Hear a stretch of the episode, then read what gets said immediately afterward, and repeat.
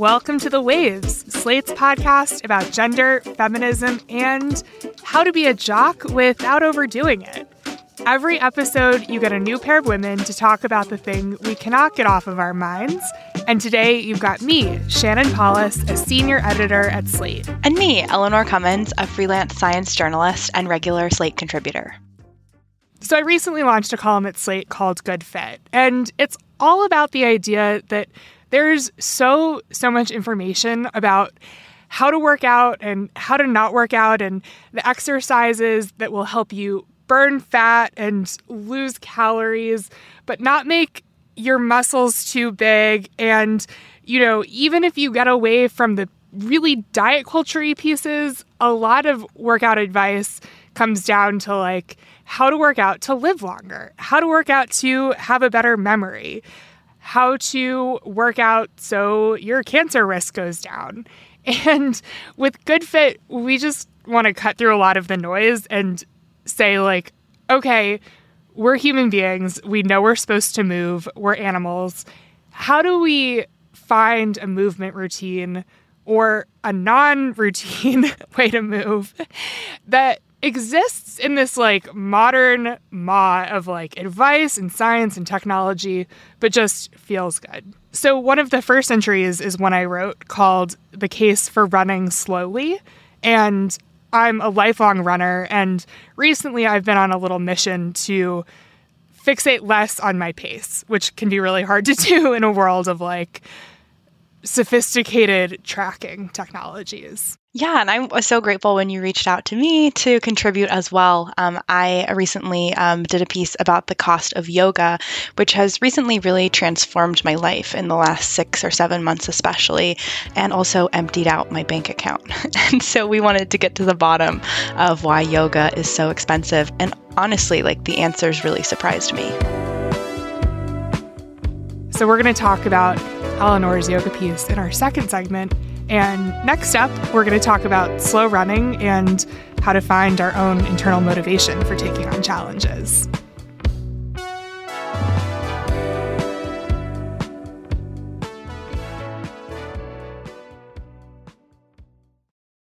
Hey Waves listeners, if you're loving the show and want to hear more, subscribe to our feed. New episodes come out every Thursday morning. While you're there, check out our other episodes too like last week's about menopause. Anatomy of an ad. Subconsciously trigger emotions through music. Perfect. Define an opportunity. Imagine talking to millions of people across the U.S. like I am now. Identify a problem. Creating an audio ad is time consuming. Offer a solution. Utilize cutting edge AI. Imagine creating all that in under 30 seconds. Well, we did to create this ad. To learn more about AI in the audio industry, download the white paper from audiostack.ai. All right, first up, we're going to talk a little bit about our own motivations behind working out. Eleanor, you do yoga. How did you get started with that? Yeah, I feel like I had a lot of baggage around exercise. Um, I think that for me, it was something that felt sort of forced um, and not something that I was coming to with any sort of genuine desire, right? It was more like this set of pressures that I was kind of responding to by being like, well, if I'm supposed to do all these things, then how about I never move my body? Um, and so I tried yoga on a whim last year. There's a really cute studio in my neighborhood. I walk past it all the time. And finally, one day I was like, okay, like, let me just look them up on the internet internet, like see what's going on. And they had that day a 4 p.m. Friday cr- class that was like rock and roll yoga. And I was like, that's very intriguing. Um, so I, I showed up and I met this teacher and I just I adored him. He was he's a 73 year old yoga teacher. He plays rock and roll music and he just had such a great perspective on why we should all be there. And so I started to think differently, sort of about my body um, and the way that yeah I could move for myself, which truly had not really occurred to me prior. I've never run and uh, I don't have any plans to either. But I imagine, um, you know, that it's a, a, really difficult thing to kind of build a relationship with as well, similar to what I experienced with yoga. And so I'm curious, Shannon, how you got into running. My like exercise journey is like kind of the opposite of yours, but also the same. Um, I got started running when I was 12 or 13. Like, we, we had to do sports in middle school and high school, part of the requirement at the school I went to. So I've been running forever. And for a while, like my running journey was I was on a team and there were like specific expectations of me and how I should perform. And then in college, I would just run a few miles here and there, but was directionless about it. And then later in my 20s, I got really into half marathons and then marathons. And I ran an ultra marathon the other weekend. And basically, the past few years have just been this like process of trying to unlearn what it means to be good at running and to be fixated on time, to be fixated on hitting a certain pace, and to turn to like, what are my own goals as a runner? What are the goals that will serve me as a person who likes to be challenged but wants to have fun? And it's just been a lot of unlearning of why I do this and how.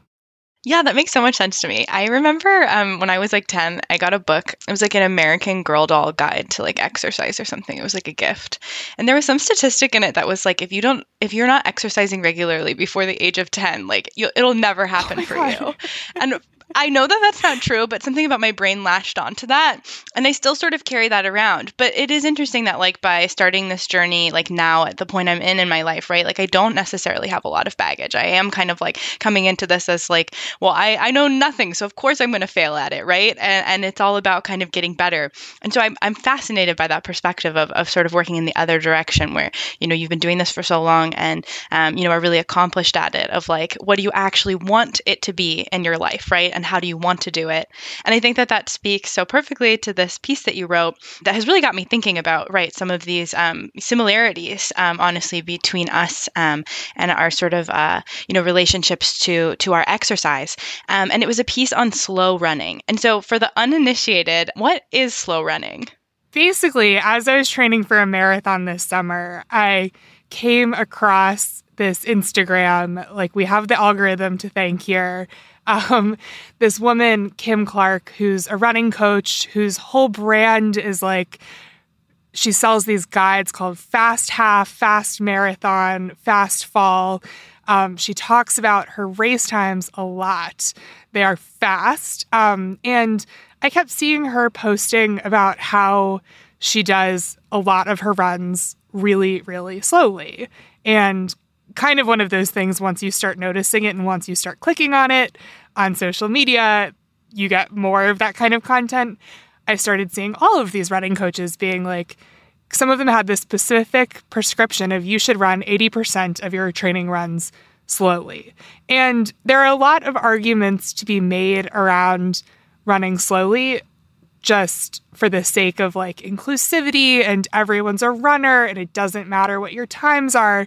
But the thing I found so fascinating was that they were saying that you could run slowly in order to make your race times faster. And in the past, I've just felt so judgmental of myself rather than maybe looking at this from this perspective of like, oh, my training times are slow. That's what my body needs right now. And like, that's what I'm going to work with. And, and maybe it's actually a positive to make a lot of my runs slow. And the idea is that you do a bunch of your runs slow so that you can go really hard on like a select day or two a week and really like take care of yourself after that hard effort. Um, and so I went down this whole rabbit hole, and it's this idea called polarized training, which, if you're really involved in the running world or the cycling world, you may have heard of before. So I talked to like the exercise scientist slash guru behind this idea and just really appreciated how all of the people who promote the concept of polarized training are like, you were actually taught how to like exercise wrong. It makes a ton of sense. And there's a scientific argument that you like really are overdoing it most of the time. If you're putting your running shoes on or getting on a bike or like getting in a rowboat and like going all out, that like that's kind of a misconception we have about exercise that it has to be like that. That's so interesting to me because one of the things I've been thinking about is sort of this like question of like kind of like mentality or like controlling your mind with exercise, right? And it's totally framed as like the thing you need to control is your weakness and your desire to stop. And you have to figure out how to like overcome these like natural sort of thoughts that pop up of like, why am I running myself ragged? And what I thought was fascinating about your article, toward the end, you sort of start to talk about how that mentality exists with slow running too. And and that the practice is difficult in a different way. How has that happened for you? I'd love to know more. It's almost like teaching yourself that you can be bored a little bit or that you like don't have to focus on the exercise that you can just pay attention to like you know an audiobook or like a lot of people advocate for just letting your mind wander um it felt almost like practicing meditation to be like you just have to like let go of everything and be here for a certain amount of time. That's awesome. That may, really reminds me of, of sort of like the spirit of dead man's pose, right? Of like, it's not optional. like, you also have to have the relaxation. You also have to have the, the sort of meditative moments and the downtime. And, and I think that that's so important. It's so counterintuitive, but um, I think that um, I almost like had to give myself that space and like work on that mentality in order to run an ultra marathon because training for this race, like I would have back to back runs on the weekends that were like two hours, then four hours, two hours, then five hours, like Saturday, Sunday. There are certainly talented people who like race ultra marathons and get like really incredible superhuman times. But my challenge was just to like keep myself out there in the park and moving for that long and like you can't do that if you're also like trying to like push your pace or be critical of your pace.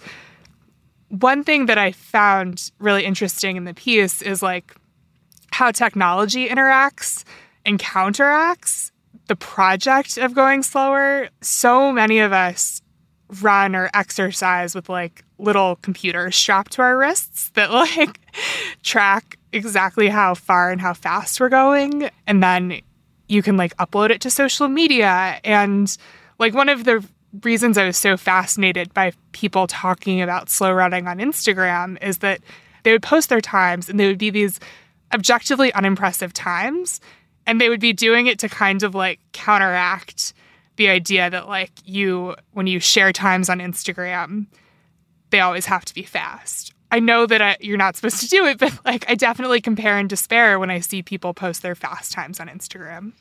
Definitely. I also feel like at a certain point, if you start to kind of take back like the external goals and start to make your own, right? Like your own internal goals, and especially when they are, um, you know, sort of directly like kind of counteracting or or subverting some of like the the social um, baggage that we're all carrying around. I, I, imagine that that sort of like multiplies as well. Like you know, hopefully by by taking this step to like run slowly, there are other sorts of things that you can re-examine and change. Um, you know, the way you do them through that process. It's it's like I, I don't know, seems like the kind of thing that would multiply um, in terms of the the way that you relate to, you know, yourself and, and your body and your movement practice.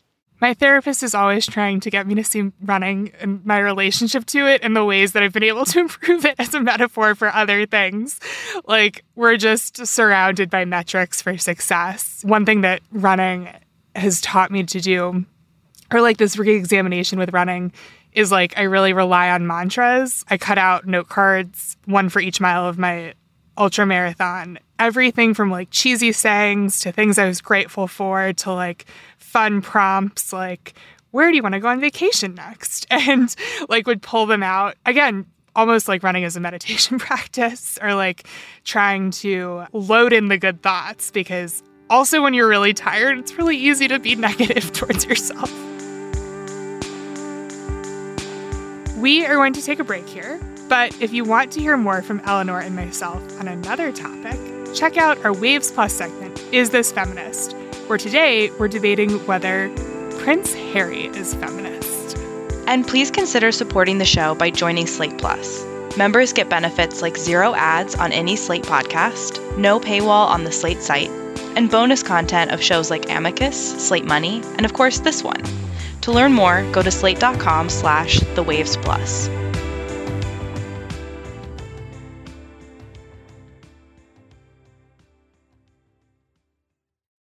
Anatomy of an ad. Subconsciously trigger emotions through music.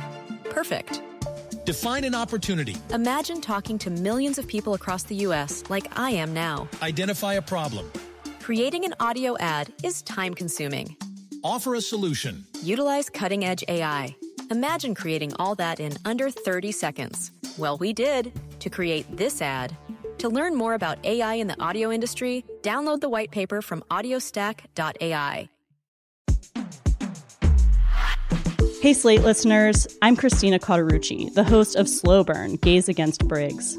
I want to tell you about a special event we're doing at the Tribeca Film Festival in New York City on June 13th. To celebrate this new season of Slow Burn and Pride Month, we're hosting an exclusive live taping of the show with special guests, including civil rights activist and Black Lives Matter organizer DeRay McKesson, comedian and singer Esther Fallick, Eric Marcus, the host of Making Gay History, and Sam Feder, director of the Netflix documentary Disclosure, about the depiction of trans people in film and television. We'll dive deeper into this season and talk about the lasting impact of the Briggs Initiative and the continued fight over LGBTQ rights in schools. It'll be the perfect way to celebrate Pride Month this June with LGBTQ stories and voices across generations. Again, that's June 13th at the Tribeca Film Festival in New York. You can get tickets now at tribecafilm.com slash slowburn. Hope to see you there. In this segment, we're going to talk about yoga, specifically Eleanor's recent Slate piece titled, How Did Yoga Get So Damn Expensive? Eleanor, you've talked a little bit about how you got into yoga.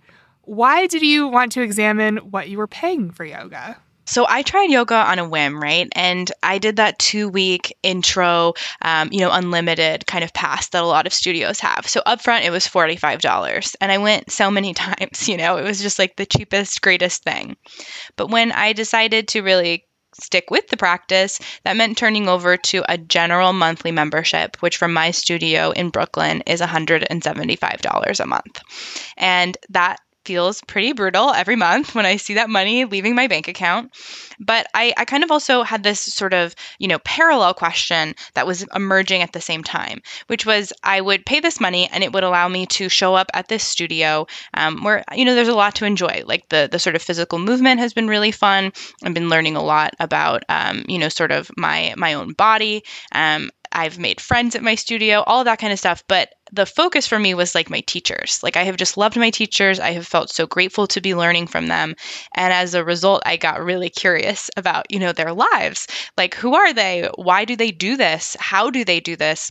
Um, you know, many of them, like me, are freelancers. Um, and I wanted to know, you know, how do they get paid and what do they get paid? So those kind of questions were sort of snowballing um, in parallel, where I was like, why am I paying so much? And also, is it enough to actually keep my teachers who I love afloat.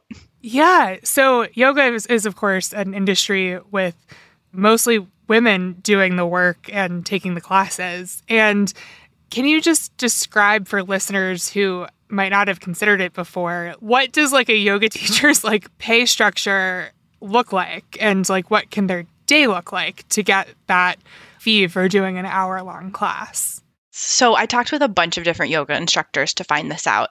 And while there's a lot of variation between individual studios, it seems like there are a few core payment models. So, um, perhaps the, the most popular is just a flat fee. So, for the hour that you're teaching and that hour alone, you might earn somewhere between 25 to $35 for that hour. There are some other models where maybe you'll get a little bonus if you bring in a lot of students, like maybe over three, you'll get like $2 a head or, you know, things like that but usually that core is sort of like that hourly rate. The problem is is that the hour you're teaching is probably the absolute minimum um, description of the work you've done, right? Because you went through all of the process of yoga teacher training, which you know you paid probably three thousand dollars for out of pocket. Um, you took the time to get to class, which depending on how far you live from the studio you work, or how far the other studio you're working at is from the one you need to head to next, that's a ton of travel time in between. Yeah, and then you also have to live sort of like a you know yoga friendly lifestyle, right? Where if you're teaching a 6 a.m. class, you have to be up and ready for that. Um, and if you are you know going to be trying to offer something new to uh, your regular students every day of the week, you're going to have to be really like churning and refining, um, you know, the the movement that you want to offer. So that 25 to 35, you know, maybe a little more if you're if you're in a really um, uh, in demand kind of teacher is just kind of not enough, uh, right? To, to keep people afloat. So then they have to find other ways to do that. On top of that, like some of my favorite yoga teachers have like curated playlists that I'm sure take time to put together. And then some of the more enterprising ones, you know, have Instagram presences where, you know, that's like a marketing thing that you have to keep up. It sounds like it could get really exhausting really fast and like you know 35 bucks an hour doesn't sound bad on the face of it but like you're doing so so much work aside from that. Totally. And it's like, I think a lot of people get into this, right? Because they love the sort of physical and spiritual dimensions of yoga. Um, and then they find out that they have to be small business people. And a lot of the instructors and studio owners, if you would believe it, the people who are actually, you know, truly like owning and operating a business, shared with me that they were really um, uncomfortable and out of their depth, even after years in the industry when it comes to talking about money, um, you know, charging rates that actually uh, allow them to sort of maintain their own livelihoods and talking with customers, right, who have questions about um, why things are priced the way that they're priced. So, uh, for teachers on their end of things, what they end up doing is a lot of sort of additional education through the form of like private classes. So, you know, if you have an instructor that you really want to work with one on one, instead of like 25 to $35 an hour for a group class, they're maybe going to be charging you 100, 150 150 or more an hour um, to have that time with them. So that's a good source of income. Um, but I think, like to your point too, right, about just like how this is such a female dominated industry, it also means that a lot of women are having to look for partners who uh, maybe can kind of um, supplement their income, offer them, uh, you know, stable health insurance, right, all of these kinds of things, or to having to kind of build an identity based brand um, online that allows them to sort of free up from any dependence on, on any one single yoga studio by, um, you know, in an ideal world, I guess, right, becoming someone like Yoga with Adriene, who has like 11 million YouTube followers. Obviously, that's out of most people's reach, but you, you get into these really complicated and, and very gendered, um, you know, sort of labor dynamics in an industry that on the surface, right, is all about sort of um, exchange of energy and, um, you know, sort of warmth and optimism. Um, and so, yeah, it gets a it gets a little uh, murky. I'm going to ask a rhetorical question because I've read your piece, but there's a yoga studio.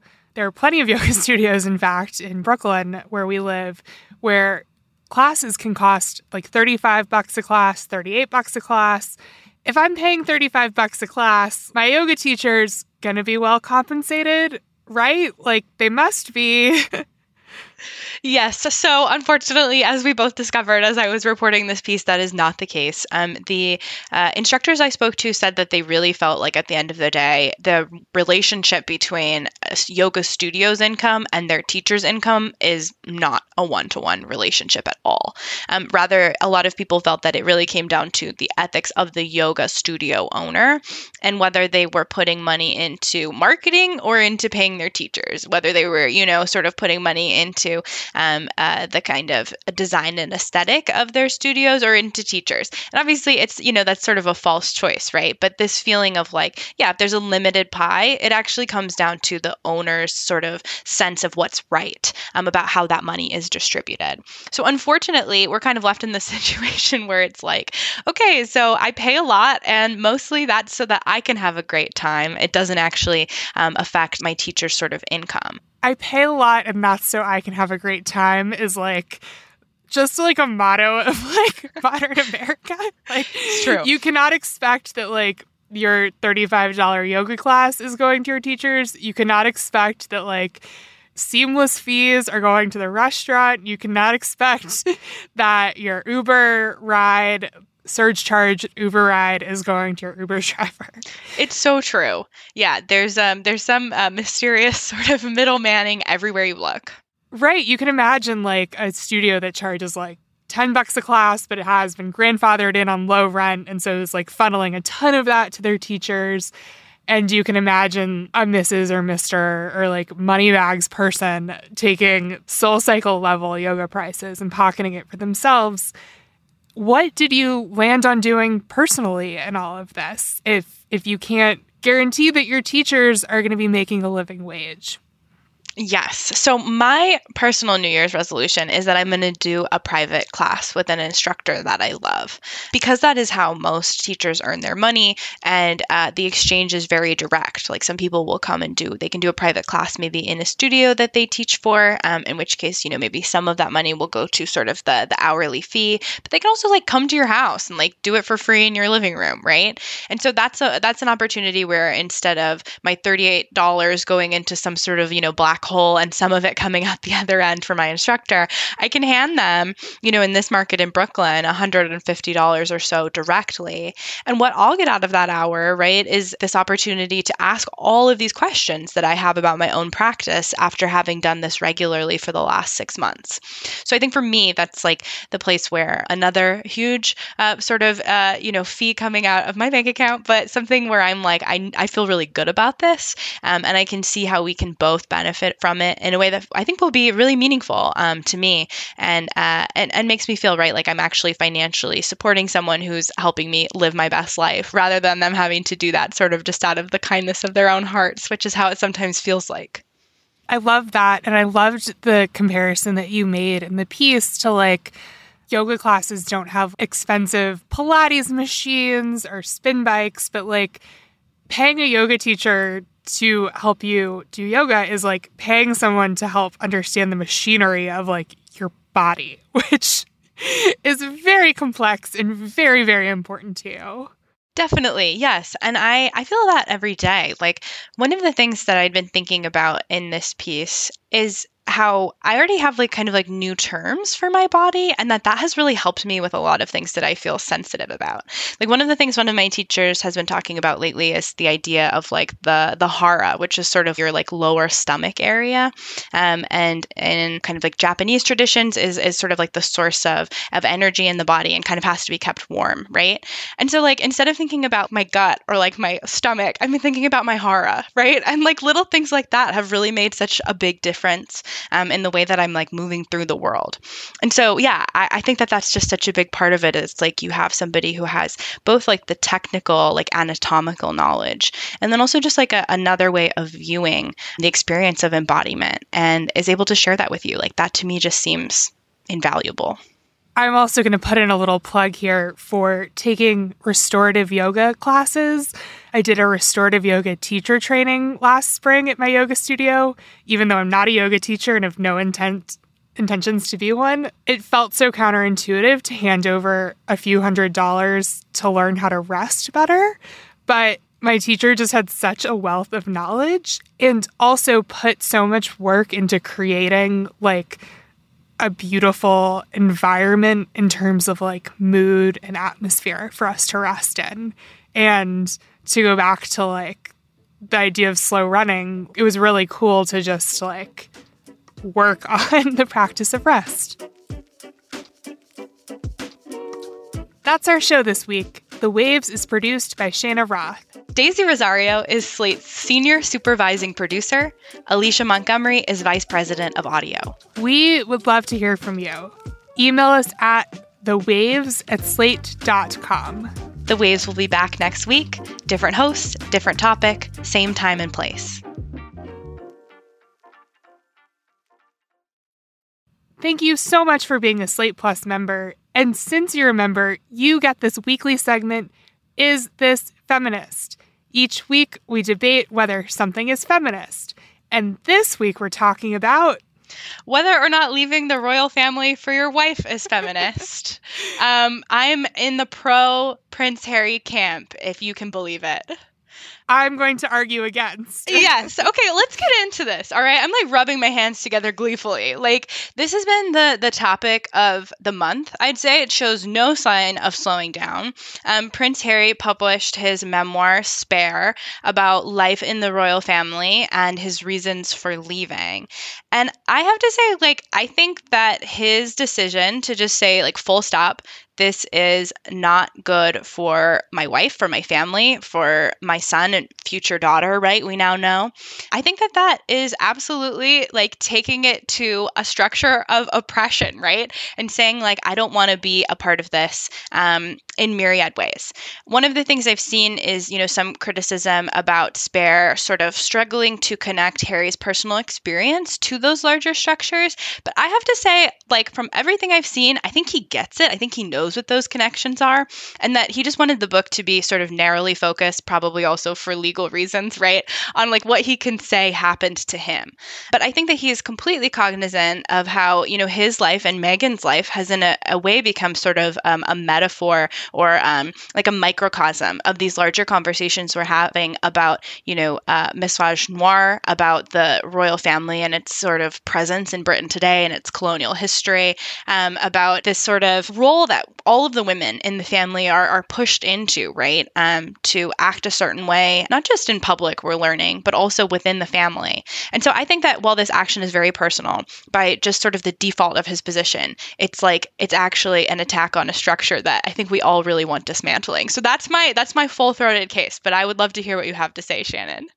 I do not disagree with you necessarily, and I will caveat this with I have engaged with Spare mostly in the way that like I've absorbed information about it from existing as a media worker because this memoir is everywhere. So if Prince Harry has a direct rebuttal to what I'm about to say in his book, everyone can hand the point to him.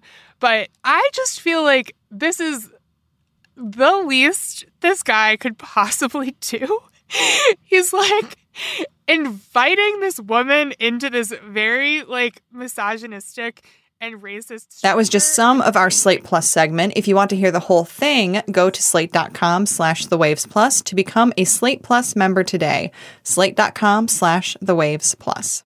Anatomy of an ad. Subconsciously trigger emotions through music. Perfect. Define an opportunity. Imagine talking to millions of people across the U.S. like I am now. Identify a problem. Creating an audio ad is time consuming. Offer a solution. Utilize cutting edge AI. Imagine creating all that in under 30 seconds. Well, we did to create this ad. To learn more about AI in the audio industry, download the white paper from audiostack.ai.